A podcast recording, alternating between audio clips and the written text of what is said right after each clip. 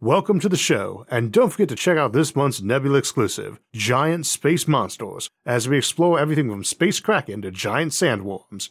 To get access and help support the show while hearing every episode early and ad-free, plus hours of bonus content, check out go.nebula.tv slash Isaac and use my code Isaac Arthur. This video is sponsored by CuriosityStream. Get access to my streaming video service, Nebula, when you sign up for CuriosityStream using the link in the description. It's been half a century since Neil Armstrong's one small step, and it's time for humanity to make another giant leap. But where to? A common debate these days is whether we should go to Mars now or wait till we return to the moon, and usually with the intent of having a permanent moon base set up. Today we'll be asking which is better, or if maybe a third option is better than either the moon or Mars first. Now, I don't make much of a secret that I tend to favor a robust lunar setup as a precursor to going to Mars, or even doing them in tandem, but we'll be trying to examine the case for each today, and in the context of today. Many of the arguments for one or the other have been dependent on the situation of public support and available technology at the time the case was being made. And that is a fluid setup, but sometimes the arguments lag behind. Existing space infrastructure might matter a lot in the equation too, for instance, the concept of asteroid mining has surged in popular interest in recent years, and a near Earth asteroid might be converted into an Aldrin Cycler, a sort of ferry craft between Earth and Mars, or Earth and other planets for that matter. So we will look at the possibility of asteroids first as an alternative to the Moon or Mars, and also Venus first and Jupiter first and some other lesser known scenarios. But our main focus for today will be the Moon and Mars. And without further ado, grab a drink and a snack and let's jump on in. So, for most of us who love space travel, the answer to if we should do the moon or Mars first is yes, please. We don't care which happens first, so long as it is both eventually and every other place too. The key concepts of going to the moon before Mars is that the moon is more important as a first step than Mars, or that it makes going to Mars easier. There are many arguments often made, but some probably are less valid than others, and let's begin with one that has a number of both, namely that setting up a base on the moon will help us learn better how to do so on Mars. On the one hand, yes, this is very true, but we also need to keep in mind that living on either has very little in common with each other. It's a bit akin to saying that learning to live in the Sahara Desert teaches you about how to live in Antarctica, or at the peak of Mount Everest, or in the Marianas Oceanic Trench, and vice versa. They are going to be good lessons that adapt well between each case, but by and large, adapting to these environments is so different that you cannot assume mastering one makes you ready for the others.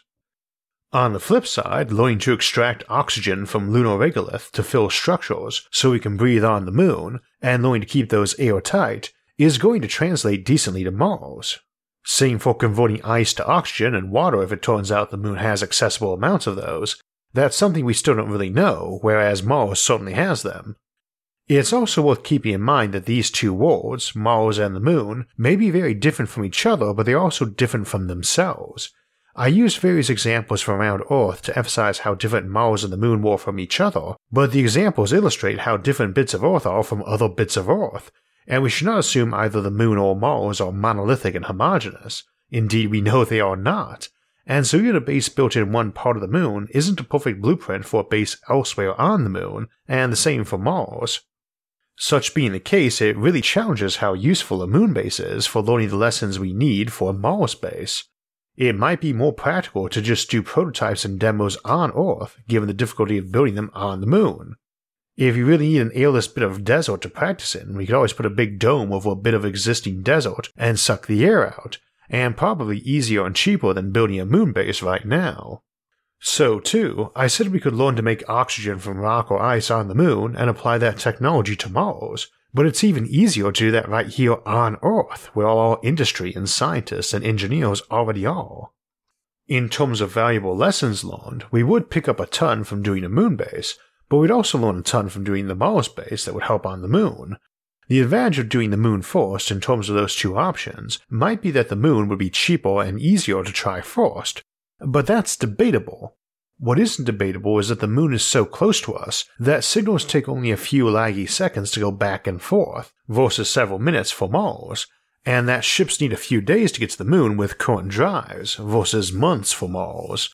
So if you screw up, someone can be online helping you in moments, real time, and evacuation or new supplies might be available in a short enough time that a person who had to escape a base in nothing but a spacesuit with an extra bottle of ale and water might still be alive when help came.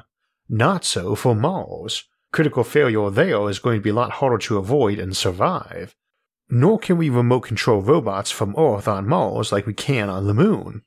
That said, those same signal and travel delays are still in play on Mars when you head there, whether you set up shop on the moon or not.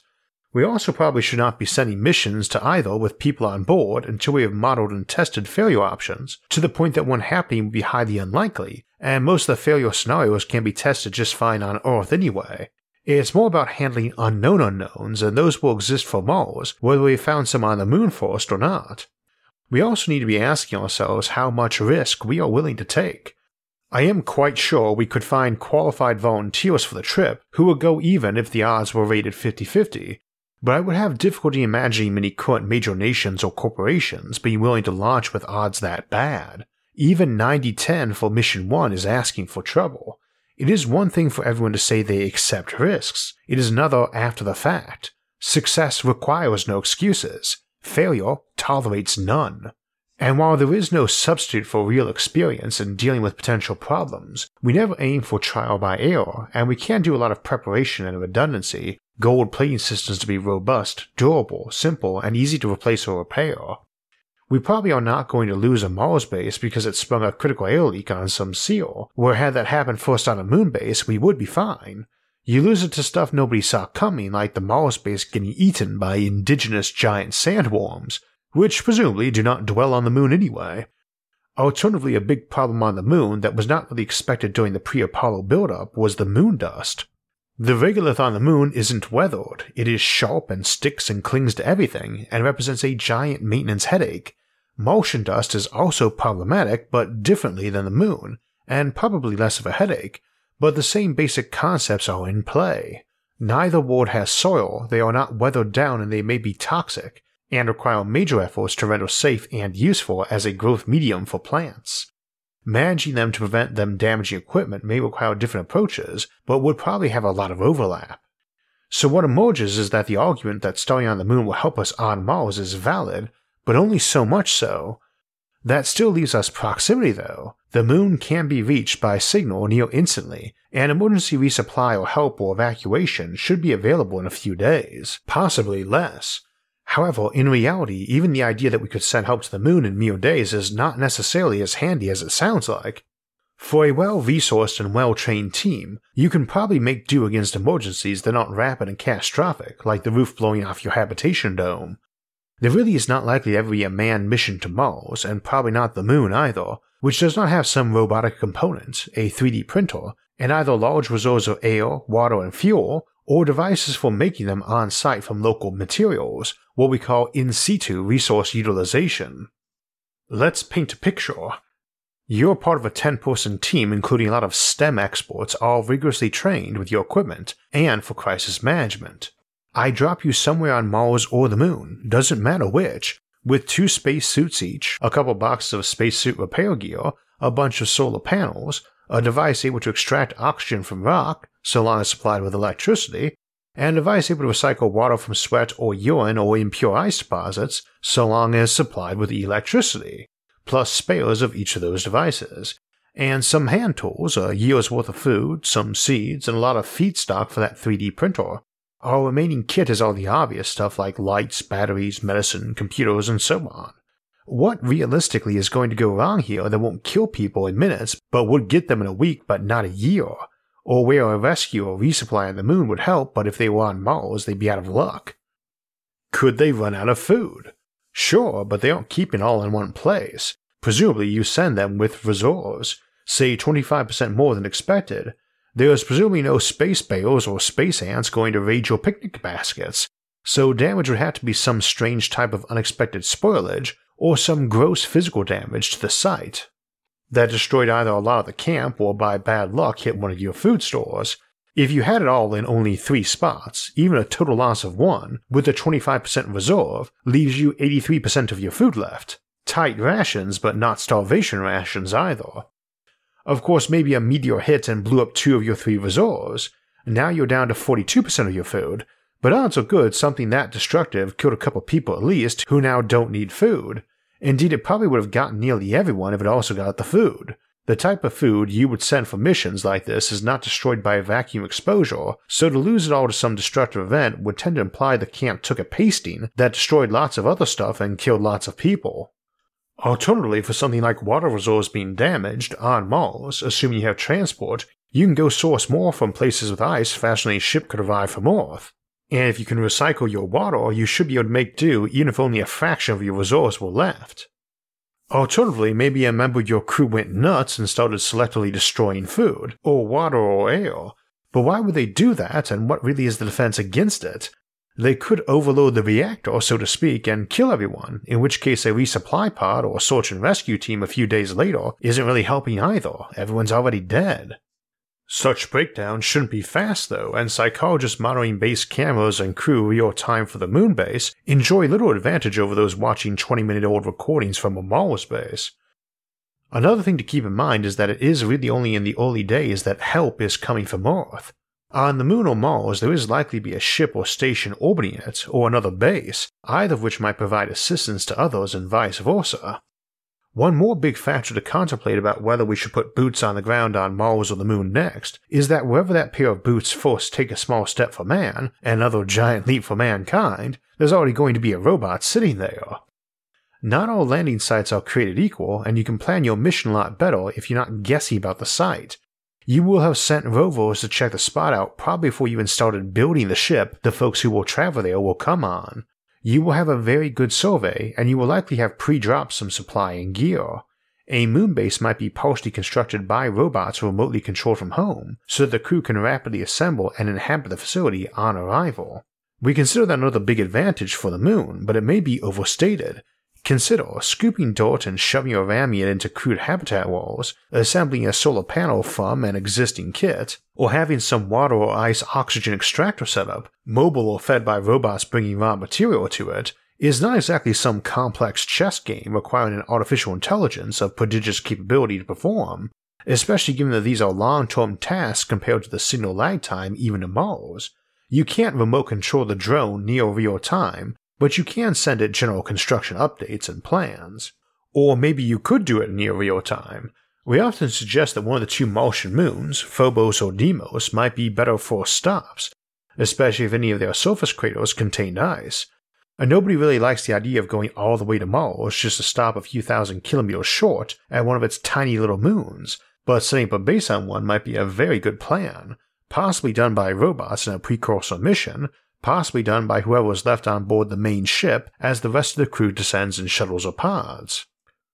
One of the more popular notions for a Mars mission is to send a nuclear reactor there to produce rocket fuel from native ice, which can be used to fuel your return trip to orbit and to Earth. But for all of the millions of kilometers between Earth and Mars, it's those handful of thousands near us that represent most of the risk and problem, especially last couple hundred kilometers of atmosphere, if either Martian moon contained ice, robot pros might find it and set up a fuel depot there. Of course, another popular reason for going to the moon first is that we can set up fuel production there too. There appears to be ice on the moon, but you don't need ice there or on either Martian moon to make fuel. Aluminum and oxygen make a decent fuel, and there's tons of aluminum on the moon, and there's tons of oxygen any place you've got rock.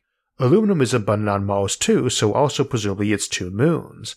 If you can make fuel in space, off Earth, then it makes flying to any other place much easier, because most of the fuel used flying to Mars is flying out of Earth's gravity well to begin with. So if you set up fuel production on the moon, not only does that let you build a more robust space infrastructure near Earth and the moon for sending things to Mars, it lets you send a lot more cargo there to await a manned mission, Supplies left in orbit of Mars or dropped to the surface, either made on the moon or in orbit, or just sent up from Earth but pushed the rest of the way from low Earth orbit using fuel made on the moon. That's probably the most attractive aspect of the Moon first scenario. It allows a big buildup of space infrastructure and industry, which is going to make any Mars venture vastly easier and done with vastly more experience of day to day off Earth operations. The Moon fuels all that with raw materials and literal fuel, Maybe the biggest thing Mars is often seen as having for it is that it's not a resource extraction site, as we think of the moon or asteroids as.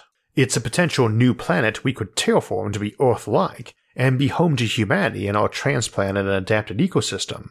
However, Venus is perhaps the more logical candidate in this regard, and is closer to us than Mars in both size and distance, were it not so hot.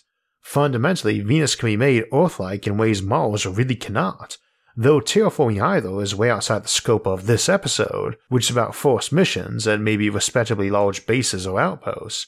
We explored how to live in floating cities on Venus in our episode Colonizing Venus, and we explored terraforming both Mars and Venus in our Springtime on Mars and Winter on Venus episodes.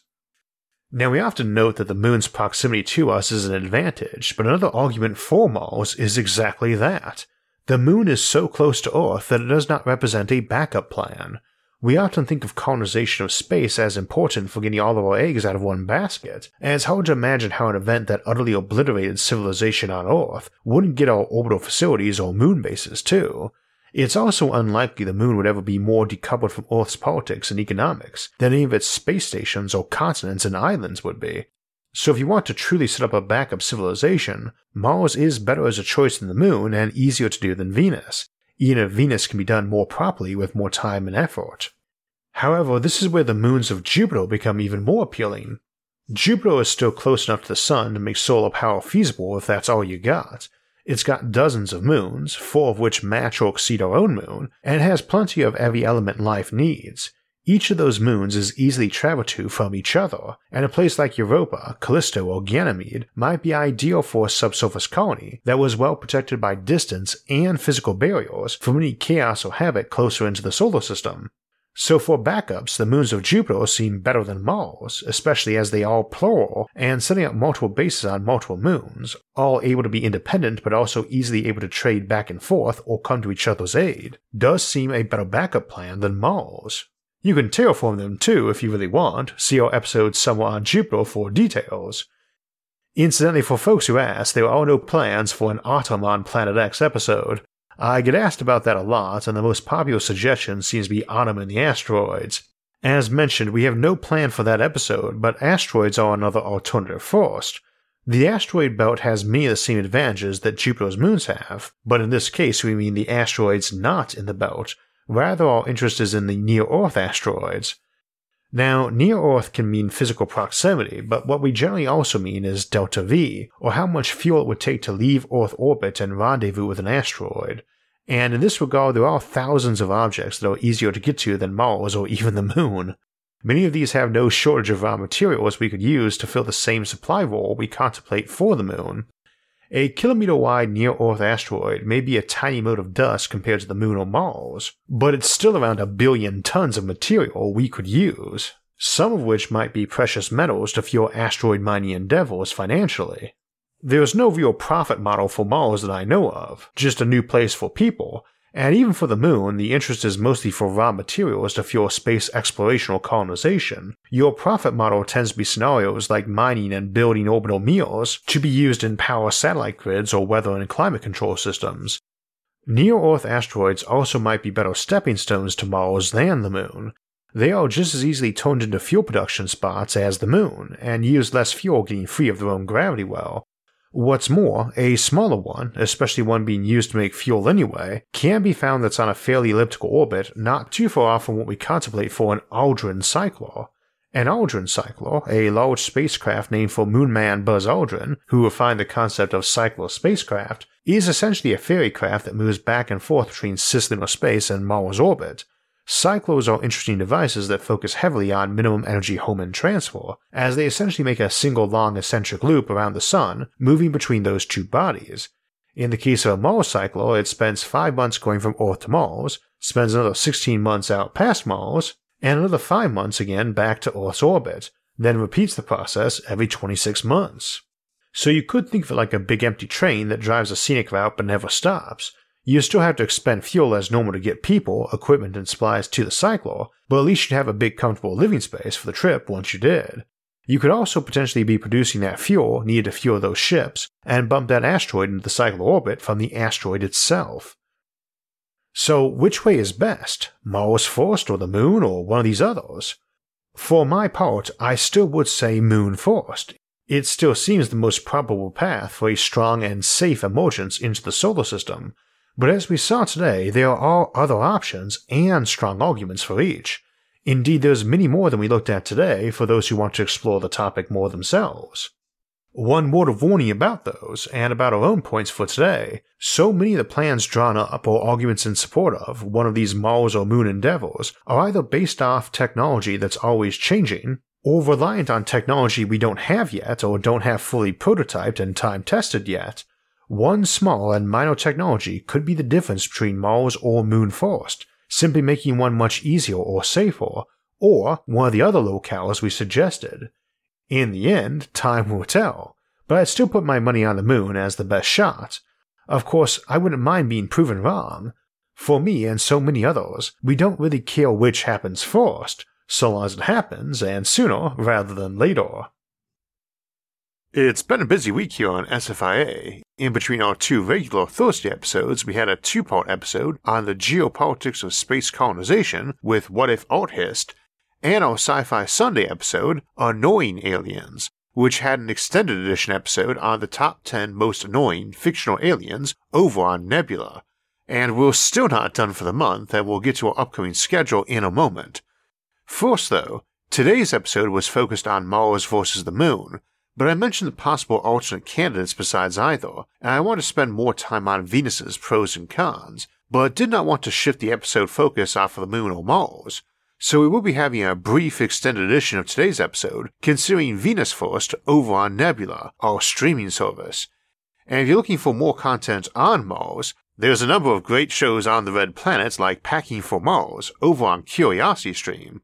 And if you'd like to see that extended edition of today's episode, looking at Venus first, Sunday's Annoying Aliens Top 10 list, or any of our other extended episodes, those are available on Nebula, our streaming service, where all of our episodes air early and ad and sponsor free, alongside some exclusive episodes like our Coexistence with Aliens series.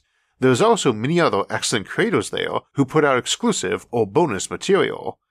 Now you can subscribe to Nebula all by itself, but we have also partnered up with Curiosity Stream, the home of thousands of great educational videos, to offer Nebula for free as a bonus. If you sign up for Curiosity Stream using the link in our episode description that lets you see content like Packing for Mars and watch all the other amazing content on Curiosity Stream, and also all the great content over on Nebula from myself and many others, and you get all of that for less than $15 by using the link in the episode's description. So after four episodes in a week, one is a two-parter and two extended editions, we will be catching our breath until next Thursday, where we will celebrate our 300th regular episode here on SFIA by leaping into the distant future to look at the end of Earth. Then next Sunday, July 25th, we will have our monthly live stream Q&A. Don't forget to join us then to get your questions answered. Then in two weeks, we will have the third episode of our new series, Galactic Domination, The Galactic Laboratory, which will finish us out for July on the 29th. If you want to know us when those and other episodes come out, make sure to subscribe to the channel. And if you'd like to help support future episodes, you can donate to us on Patreon or on our website, isaacarthur.net, which I'll link in the episode description below, along with all of our various social media forums, where you can get updates and chat with others about the concepts in the episodes and many other futuristic ideas. You can also follow us on iTunes, SoundCloud, or Spotify to get our audio only versions of the show. Until next time, thanks for watching and have a great week.